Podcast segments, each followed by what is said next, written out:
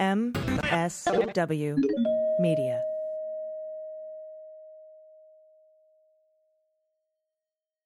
This episode is brought to you by Jiminy's, maker of sustainable dog food and treats made with cricket protein that's better for the environment, using less land and water to produce. Cricket protein is a superfood that's delicious, nutritious, and easy to digest for dogs. Save 25% on your first purchase. Go to jiminys.com slash dailybeans25 and use code dailybeans25 at checkout. Thanks to Thuma for supporting the Daily Beans. Create that feeling of checking into your favorite local hotel at home with The Bed by Thuma. Go to thuma.co slash beans and use code BEANS to receive a $25 credit towards your purchase of The Bed, plus free shipping in the continental U.S. with swearing. Daily beans,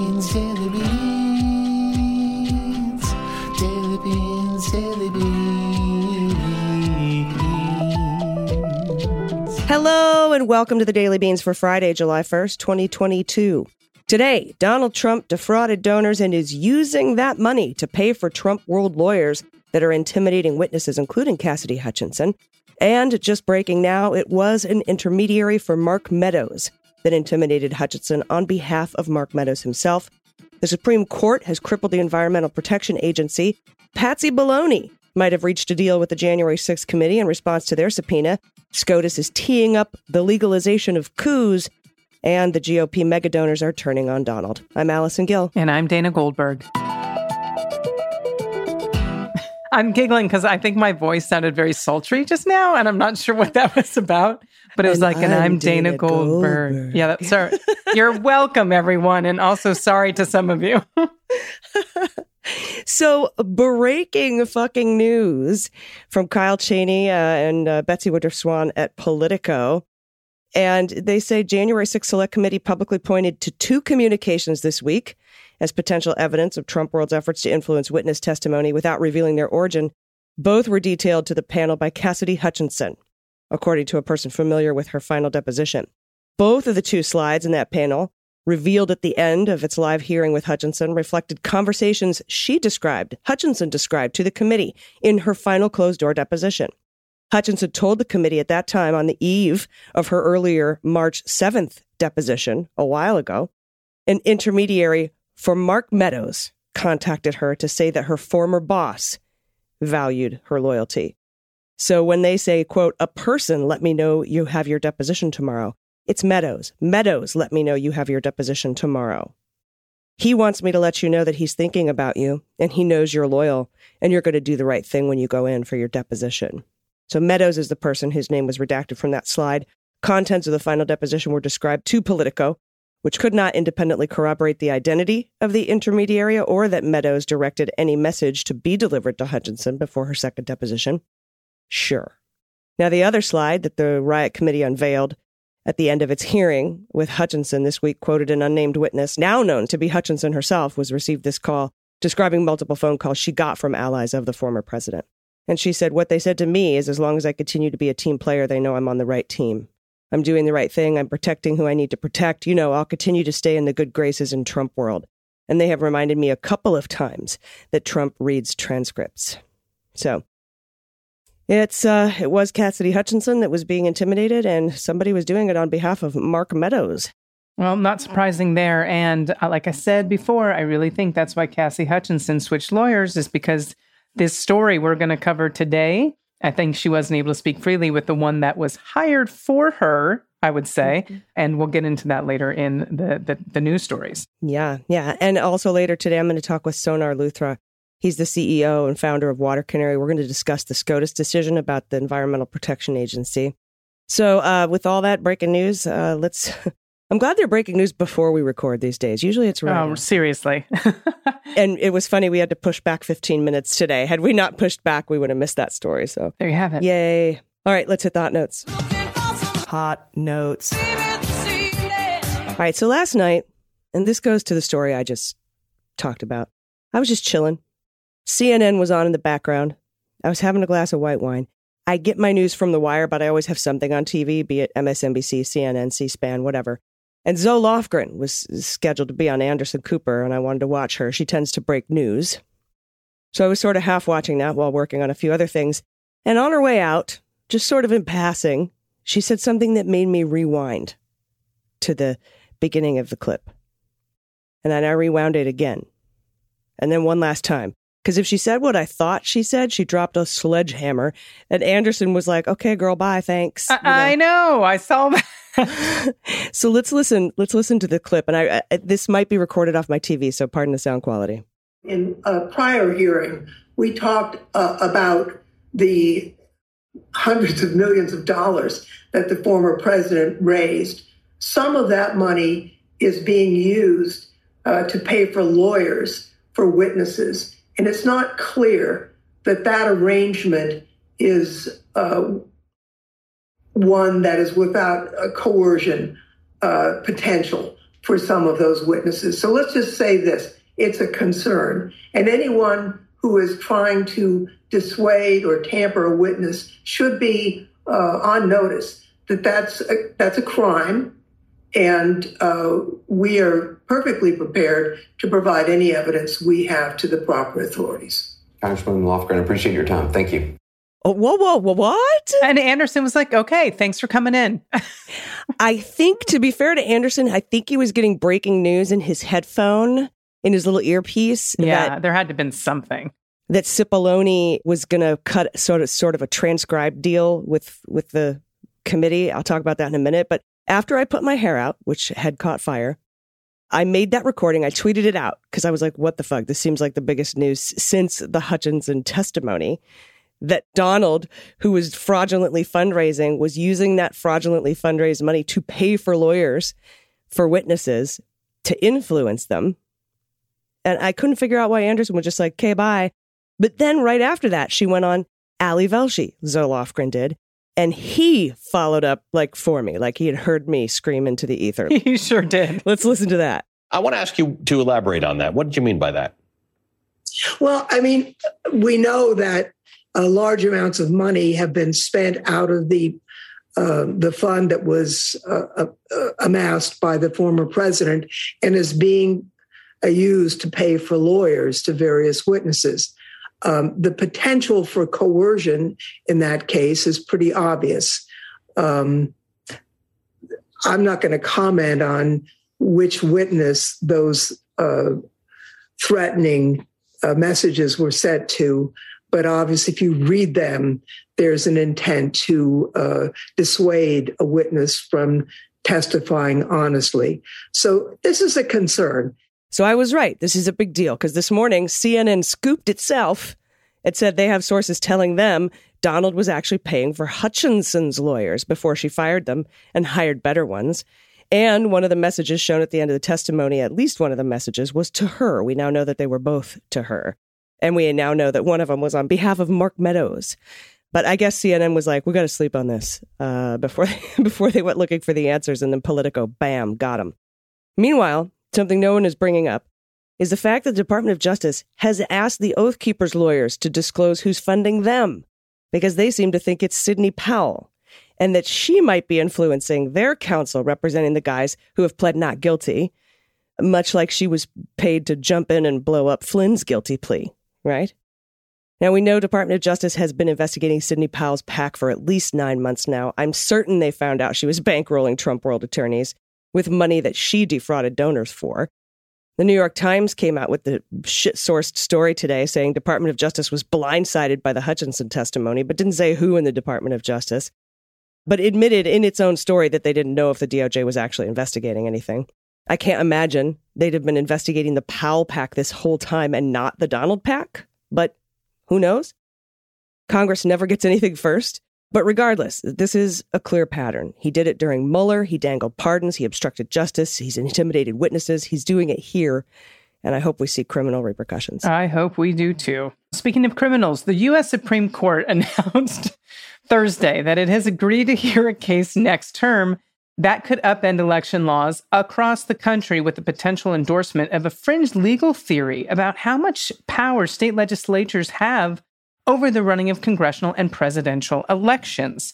This is terrifying. The case called Moore versus Harper, Moore v. Harper, is centered on newly drawn maps of voting districts for North Carolina's 14 seats, all of North Carolina's 14 seats in the next U.S. House of Representatives. Now, Republican state lawmakers want to resurrect a map that North Carolina's state court struck down, finding that the map approved by the GOP controlled legislature violated multiple provisions in the state's constitution by giving Republican candidates an unfair advantage through partisan gerrymandering. A court drawn map has been put in place instead for this year's midterm elections. Now, in their appeal to the U.S. Supreme Court, however, the Republican lawmakers argue that the U.S. Constitution's elections clause gives state legislatures the power to determine how congressional elections are conducted without any checks and balances from state constitutions or state courts, which is fucking ridiculous, by the way.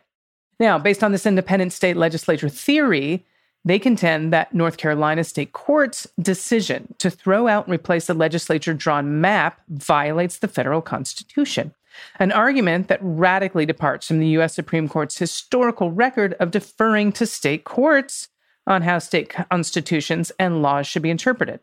Now, the High Court declined in March to weigh in on an emergency request for this specific case, but it's in a dissenting opinion. Three of the court's conservatives, Justices Alito, Gorsuch, and Thomas signaled that they would likely side with the Republican lawmakers to embrace this theory.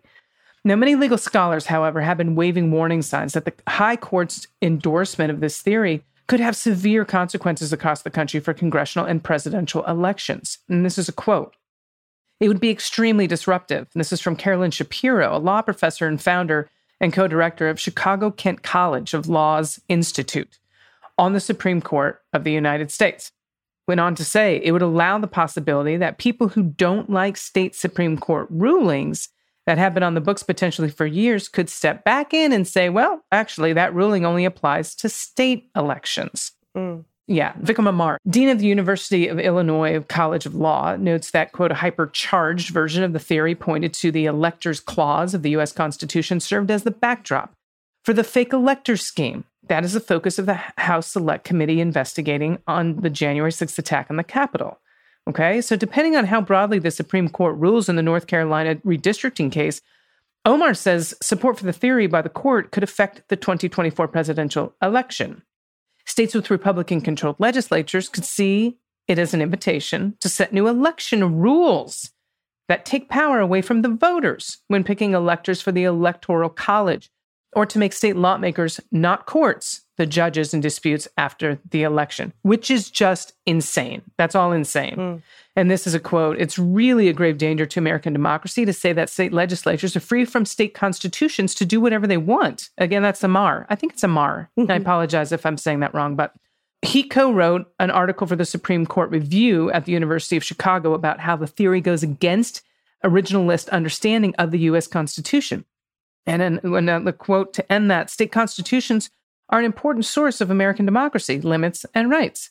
And I think it would be terrible if the US Supreme Court distorted federalism to reject that very important premise. Yeah. Yep, this is teeing up a coup.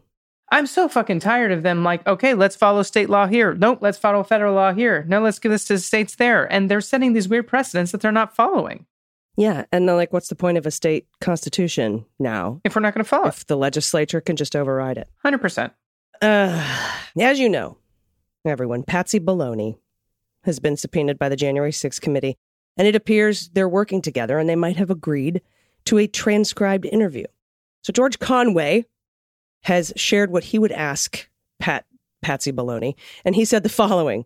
Well, first he would ask about everything that happened on January 6th. Just lay out the day. Then he would ask him specifically about the things Cassidy Hutchinson testified to, especially the part where he told her, We would be charged with every crime imaginable if Donald goes to the Capitol. He would ask him about all the warnings he gave Donald about potential criminal liability, right? And when asked what the impact of those answers would be, George Conway said the impact would be that it would reinforce Cassidy Hutchinson's testimony, giving her more credibility in the face of Trump world attacks, including those from Ornato, who is a Trump loyalist. Additionally, Hutchinson's testimony went a long way to establish Donald's intent. And he offers an example, and this is a great example. He says, Take the O.J. Simpson case. Not the murder one, not that one, But the one he actually went to prison for nine years for, the armed robbery case, that's where he lured a collector into his hotel room because he believed that collector had stolen memorabilia from him. And then he stole it back at gunpoint. And, and George says it didn't matter whether he thought that stuff belonged to him. No more than it matters that Trump might have thought the election belonged to him. He still used illegal means, and he intended to use illegal means to steal it back. And Hutchinson's testimony showed that, showed that Donald intended to use illegal means, force, including force, to take back what he thought was stolen from him. It's a great equivalent. Excellent, excellent. First of all, reminder that that O.J. Simpson went to jail for armed robbery, Right. not but not the murder. Yeah. But second, what a great thing! Like it, do, it doesn't matter if you if what you're stealing back at gunpoint was yours, or even if you thought it was yours. It's that you stole it back at gunpoint. Absolutely. I, I mean, he's right. Mm-hmm. Conway's right on this. So, this last story is support from some of the Republican Party's biggest donors for a 2024 White House run by the former guy is dwindling, which oh. is a lovely thing to hear, especially after damaging news details of his actions on January 6, 2021 were revealed in a hearing Tuesday by the House Select Committee investigating the attack on the U.S. Capitol. Republican financiers and their advisors have been privately meeting since the committee started to release the initial findings of its probe in a series of public hearings earlier this month. And that's according to interviews with top GOP fundraisers who have helped the party raise millions and millions of dollars. Most of the people asked not to be named, of course, because they didn't want to provoke retribution from Trump or his allies. Well, no, who would ever? Who would ever? That and they don't want to admit that they're giving money to Trump. No shit. now, these people, AG, they've been discussing the November midterms and who they're going to support in 2024. So they're both on the table. Now, one name that doesn't often get brought up as a potential presidential candidate is Trump. these people explain we don't talk about him. We're moving on. And there's a quote donors are very concerned that Trump is the one Republican who can lose in 2024. And that's from Eric Levine, an attorney and longtime GOP fundraiser. He said that after the hearing Tuesday featuring testimony from former White House aide Cassidy Hutchinson. Went on to say, I think donors were already moving away from Trump, he noted. And Levine is co hosting a fundraising event for the Trump endorsed former TV host and current Pennsylvania Senate candidate. It's really hard to not say this with a straight face. yeah. Yeah, Dr. Oz in New York in September, and that's according to an invitation reviewed by CNBC. So they're having a fundraiser for Dr. Oz in New York, which is not the state he's running in, and the state he's running in is not the state he lives in. So very, very confusing there, and a lot of bullshit.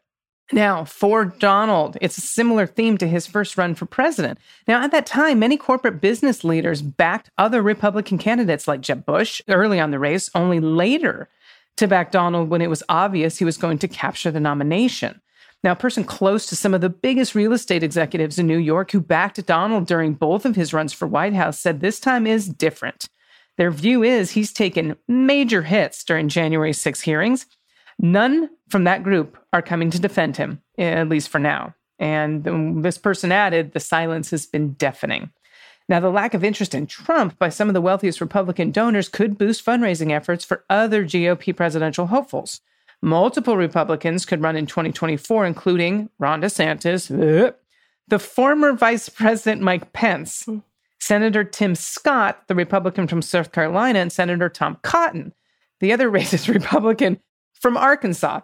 Scott is up for reelection in 2022, but recently headlined an event in Iowa, a key state of candidates running for president. And Cotton reportedly has huddled with donors to discuss a possible 2024 run.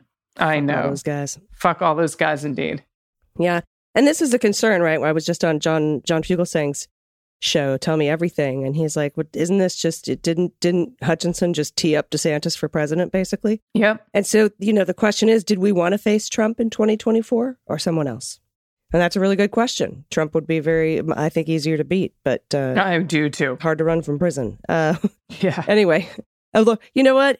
I wouldn't be like, "Oh, what a surprise." It, I, nothing surprises me.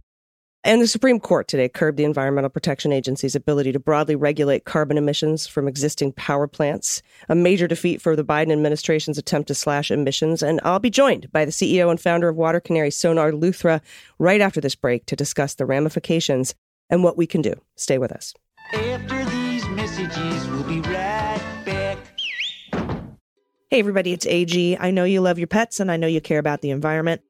So, you'll be happy to hear that Jiminy's dog food and treats is made from cricket protein and perfect for you both. Jiminy, like Jiminy Cricket. Jiminy's is sustainably made because cricket protein uses less water and land to produce and drastically eliminates greenhouse gas emissions versus traditional animal protein dog food. Makes sense, right? One bag of Jiminy's cricket protein treats saves 220 gallons of water versus traditional animal protein treats. And Jiminy's is easy for dogs to digest because cricket protein contains a fiber that is a prebiotic, which supports a healthy gut in your dog. It's also good food for dogs with sensitive allergies or dogs with, you know, sensitivity to tastes because insect protein is considered hypoallergenic for dogs versus other allergy triggering proteins like beef, chicken, fish, and soy. So you get all these health benefits and environmental benefits, plus dogs love it. I can actually use these treats to train. That's how much my dog loves them. It includes delicious, nutritious plant based ingredients in Jiminy's like sweet potatoes, blueberries, peanut butter, and pumpkin. I was surprised at how much Olive loved her new dog food and treats from Jiminy's, and now she literally jumps for joy before every meal. So to learn more and save 25% on your first purchase, go to jiminys.com slash dailybeans25 and use code dailybeans25 at checkout. That's Jiminy's, J-I-M-I-N-Y-S dot com slash dailybeans25 with code dailybeans25 at checkout. You'll be glad you did. Hey, everybody, welcome back. I'm happy to be joined today by the founder and CEO of Water Canaries, a fellow at RAND, and with the Council on Strategic Risks in DC to talk to us about the Supreme Court stripping the EPA of any real authority. Please welcome my friend Sonaar Luthra. Hello, Sonaar. Hi, Allison. I would ask you how you're doing today, but uh, that would be a performative question. Uh, angry. Yeah. Very angry.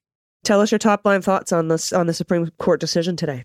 You know, I'm going to take a little license here because this is technically news with swearing, because um, we're being told by the Roberts opinion that the that Congress never clearly said it intended to delegate to to the EPA the ability to regulate CO2 in an act that's called the fucking Clean Air Act.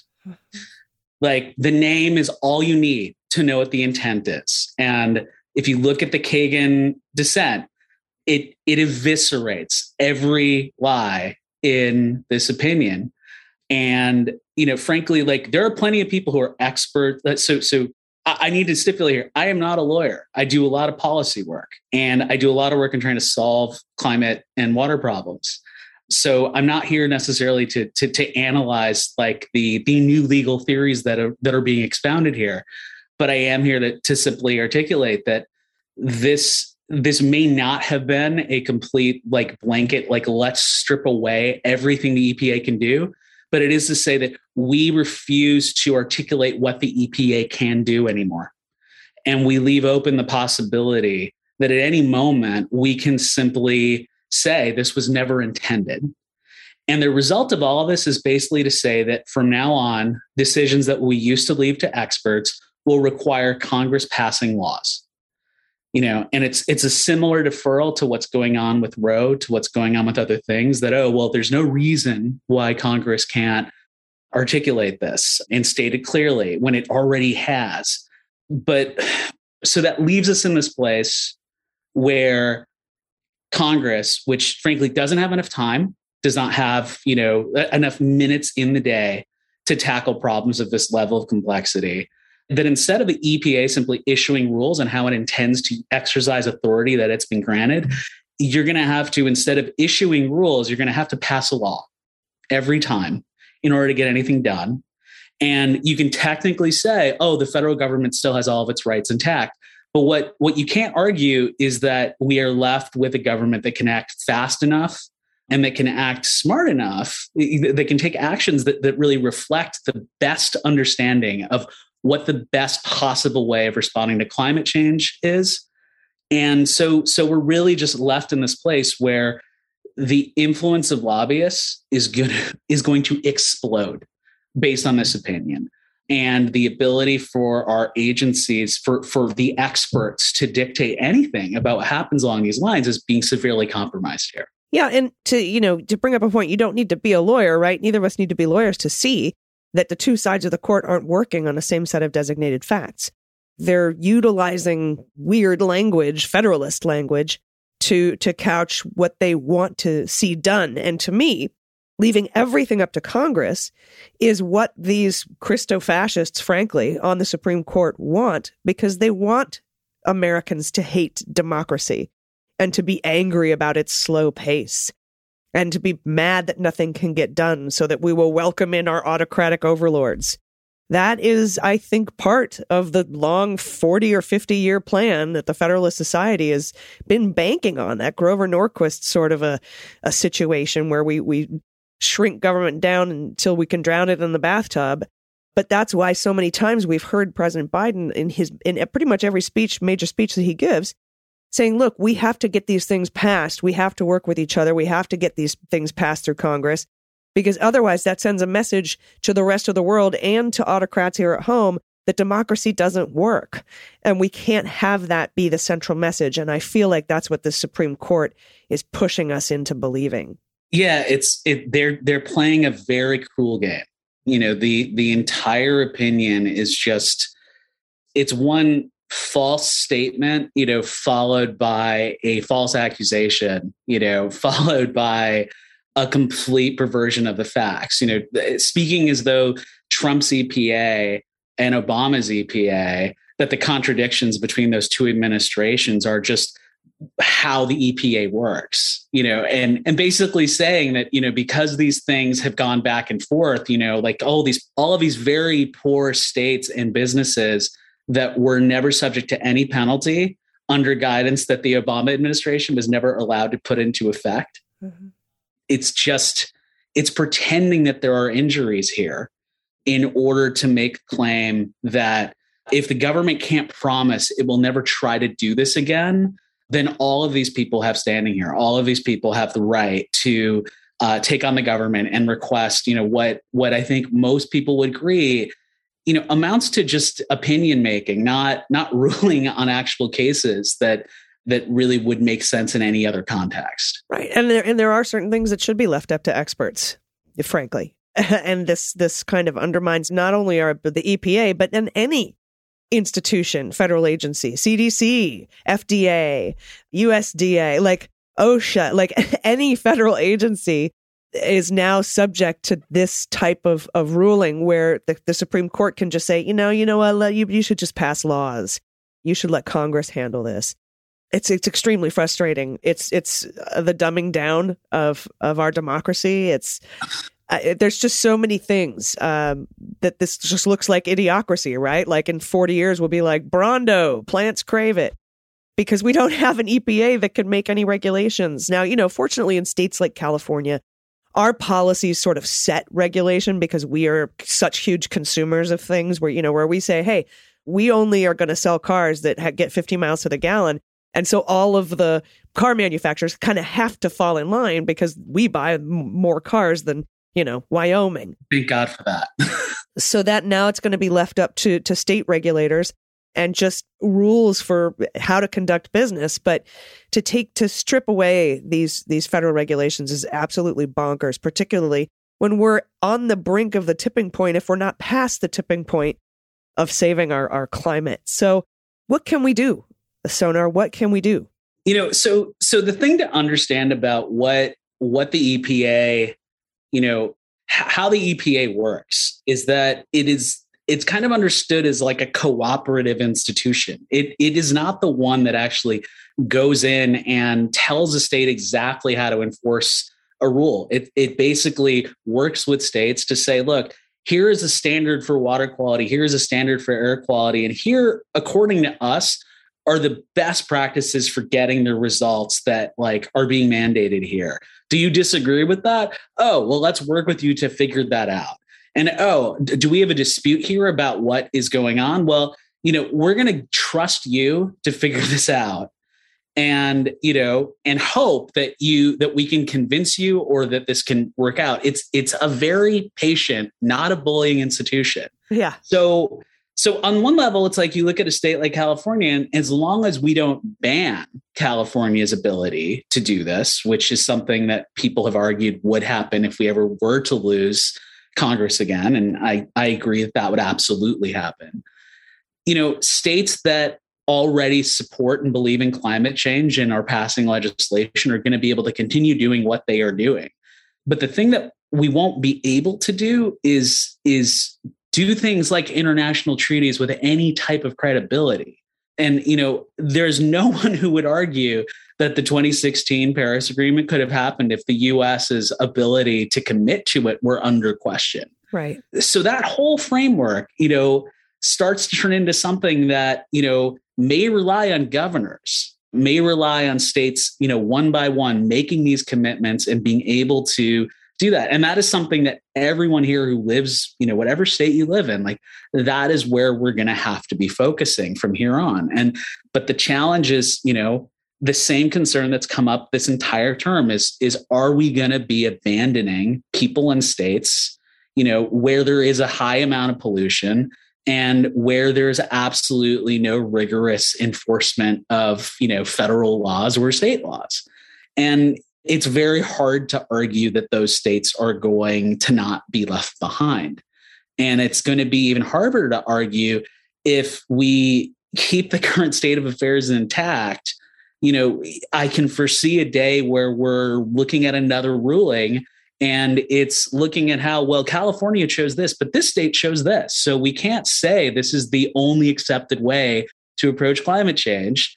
And and again like bad faith will beget more and more bad faith. So what we're left with is yeah we we have to focus at the state level. And states that are are literally open for the importation of pollution you know just based on their laws. People will just ship things in trains to them to get rid of toxic waste for less money. Those states like that is only going to increase.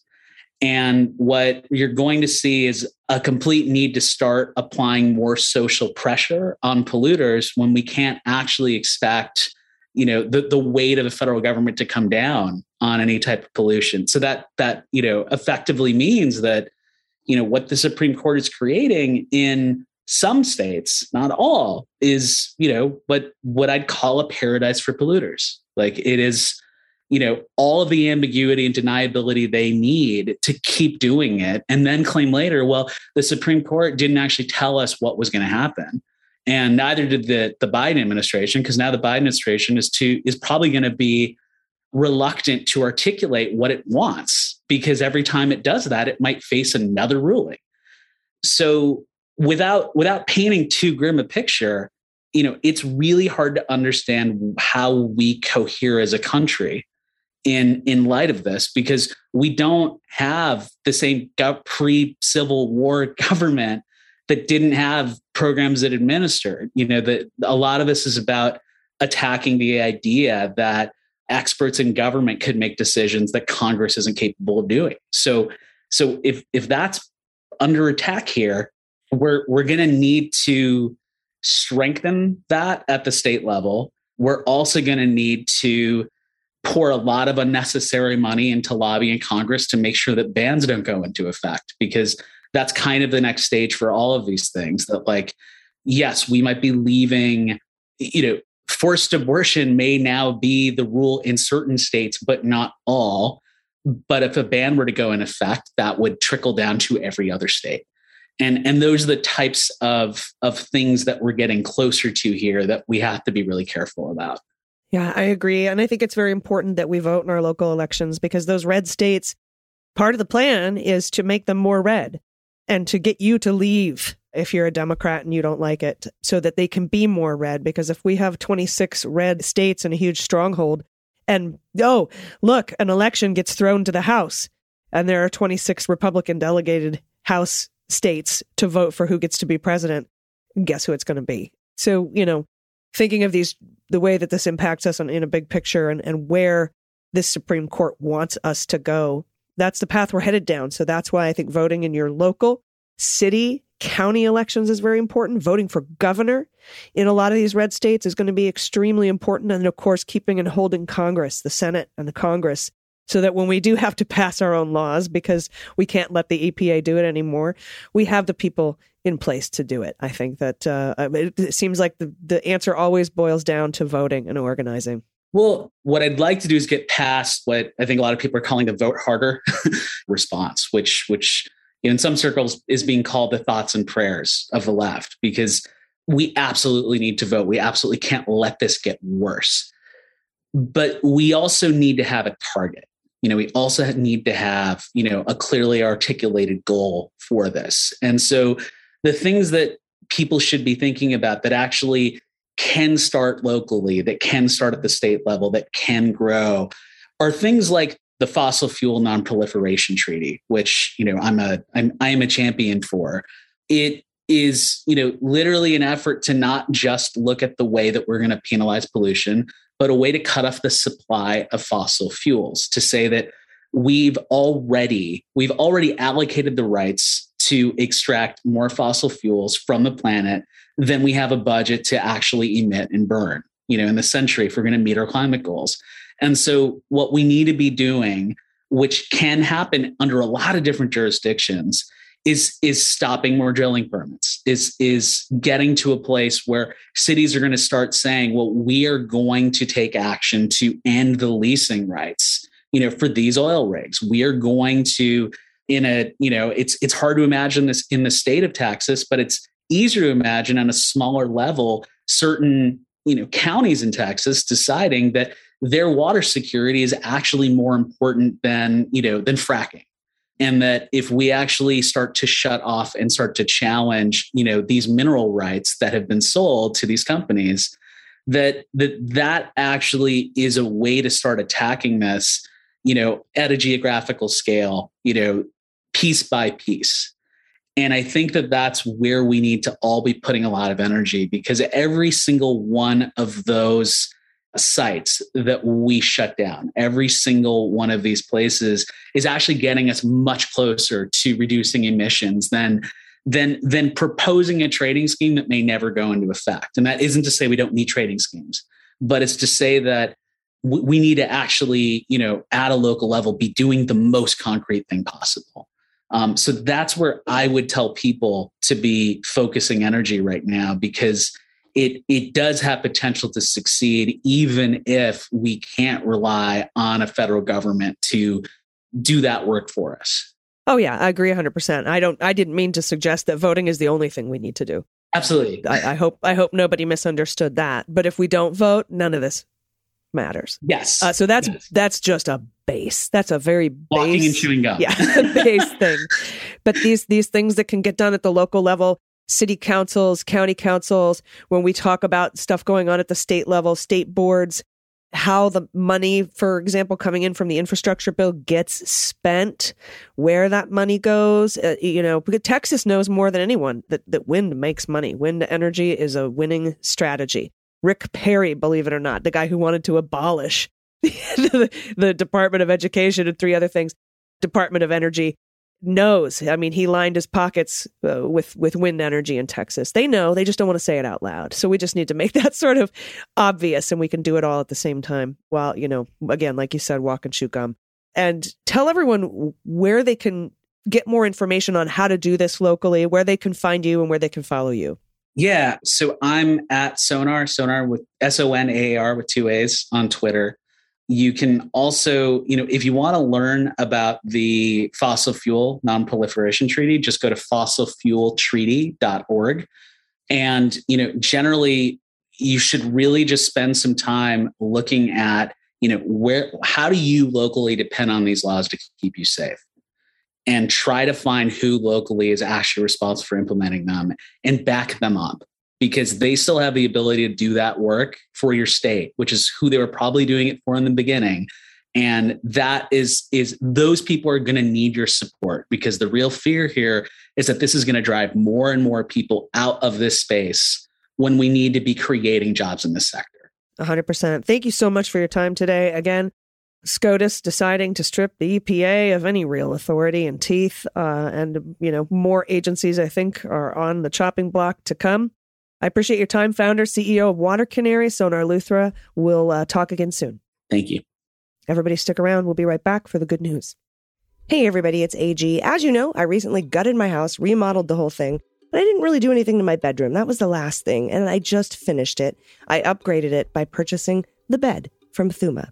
Thuma practices an intentional, less is more design philosophy, which I love. Uh, it's got clean lines, subtle curves, and lifestyle enhancing details. Thuma proves that simplicity is the truest form of sophistication. The bed by Thuma is handcrafted from eco friendly, high quality, and upcycled wood, so it's good for the planet. And you'll find beautiful, unique variations in the natural wood grain. The minimalist design featuring Japanese joinery fits perfectly in my mid mod space. Uh, it's super supportive for your mattress, it's breathable and made to naturally minimize noise, and it just creates openness in your room. I love it so much. The bed by Thuma is backed with a lifetime warranty, ships right to your door in three easy to maneuver boxes, and it only took me about five ish minutes to assemble with no tools required. It was so easy. And Thuma works with one tree planted, and they plant one tree for every bed and nightstand sold. And all of their essentials are Green Guard Gold certified because Thuma cares about the planet as much as they care about helping you create the bedroom of your dreams.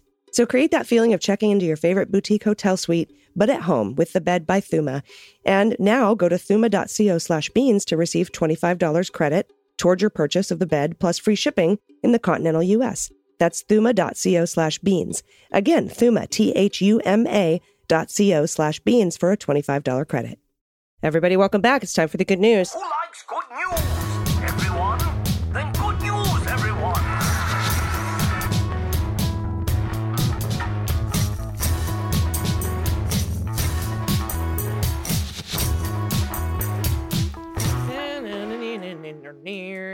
Good news, good news. And if you have any good news, confessions, corrections, anything you want to send us, you can do so by going to dailybeanspod.com and clicking on contact.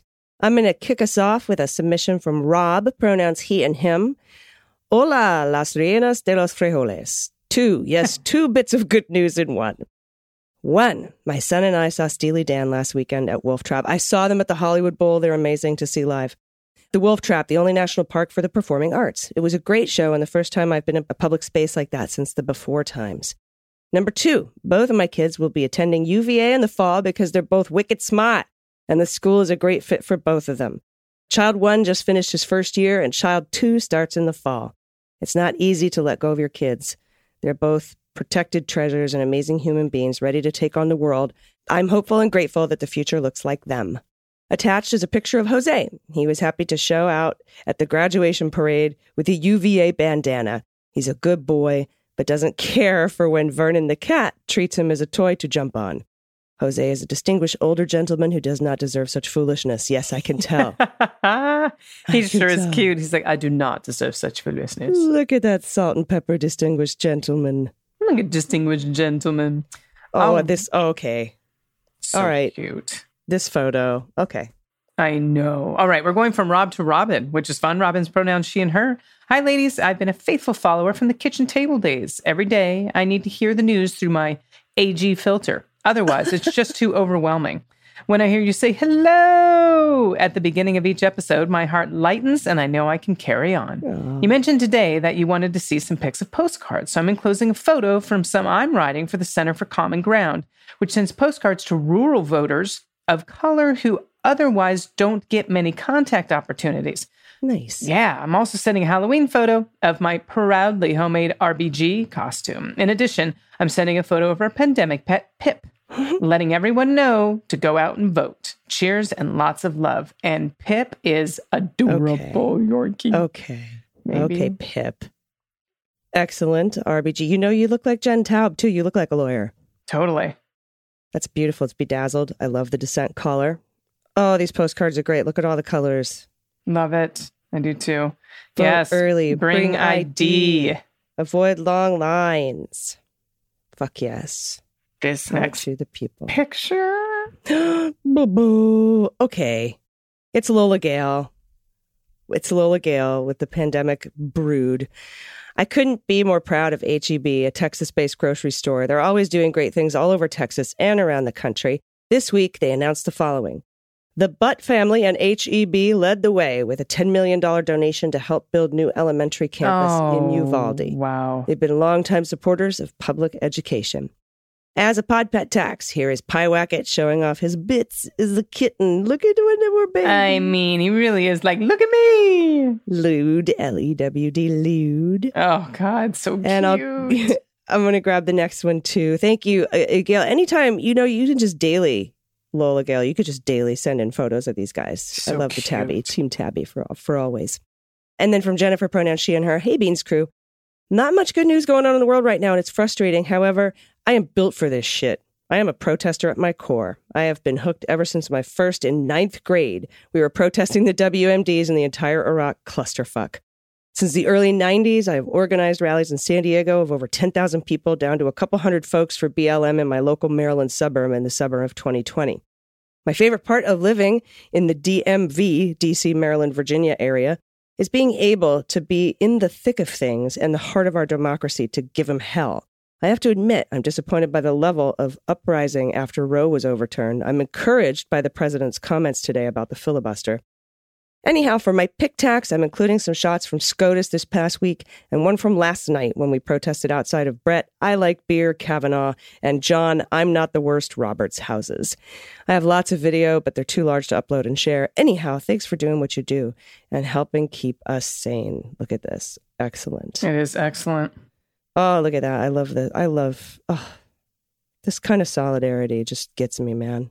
Same. Regulate your dick. I love that sign. I know. Uh, all right, you want to take this home with this last? I am oh, happy the photos. to. I know. This is from Victoria P. Pronoun she and her. Hello, ladies. Good news. Seems difficult to come by these days, but having two teen girls who are smart, kind, and delightful to be around makes my day to day life easier. Mm. The good news is my eldest daughter just came back from Costa Rica, where she volunteered for a week at a sea turtle sanctuary. Cool. I know, Oh, after- hey, who, uh, dude? You're the best mom. What? Like, I wanted to do that in high school. That would have been so killer. Right? After a long, hard, stressful year in school, this was an amazing experience, and she came home yesterday with a renewed spirit and confidence that made my heart so filled. Attached for pet tax is a picture of Ginger, my dog, and my friend's dog, Otis, who is a ham and a very solid pug. Look at this ham. Okay, first of all, the eyebrows on this little dog. I know. Otis. Yeah, look at the no, next this picture. This is Ginger. This Yeah. is Ginger. Okay, and then Otis. I mean, Oh, that looks so, so velvety soft. I want to pet this. I want to boop the snoot. oh my God, so, so sweet. So, so Thank you. sweet. Thank you so much for these pictures, all of them. The protest pictures, the puppy pictures, the kitty pictures, Pyewacket's lewd. I appreciate it all. Thank you so much. If you have anything you want to send to us, just go right now. Just go look through your favorites, right, on your Yeah. phone, and send your pet pics in, and just say, "Here, here you go." Um, and then also, again, I'm I'm always taking misheard or misunderstood closed captions. Those are always fun, and you know, in honor of Patsy Baloney. I appreciate those. So you could send those in, and I'm always down for a good Whoopi story. Those those are tear jerkers always. So thank you. You could send them in at dailybeanspod.com and click on contact. Dana, do you have any final thoughts today? Um, what day is it? It's the weekend. Yes, everyone have a fantastic weekend. I'll be back in your ears Monday morning. Yes, yes, and I will be there on Sunday, and you know, provided I don't fall desperately ill again with another. You are not going of to. the MSW Book Club and Mueller She Wrote, uh, and then we'll be back with the beans on Monday. Until then, have a wonderful weekend, and uh, please take care of yourselves, take care of each other, take care of the planet, take care of your mental health, and vote blue over Q. I've been AG, And I've been DG. and them's the beans. The Daily Beans is written and executive produced by Allison Gill with additional research and reporting by Dana Goldberg and Aimee Carrero. Sound design and editing is by Desiree McFarlane, with art and web design by Joel Reeder with Moxie Design Studios. Music for The Daily Beans is written and performed by They Might Be Giants, and the show is a proud member of the MSW Media Network, a collection of creator owned podcasts dedicated to news, politics, and justice. For more information, please visit MSWmedia.com. MSW Media.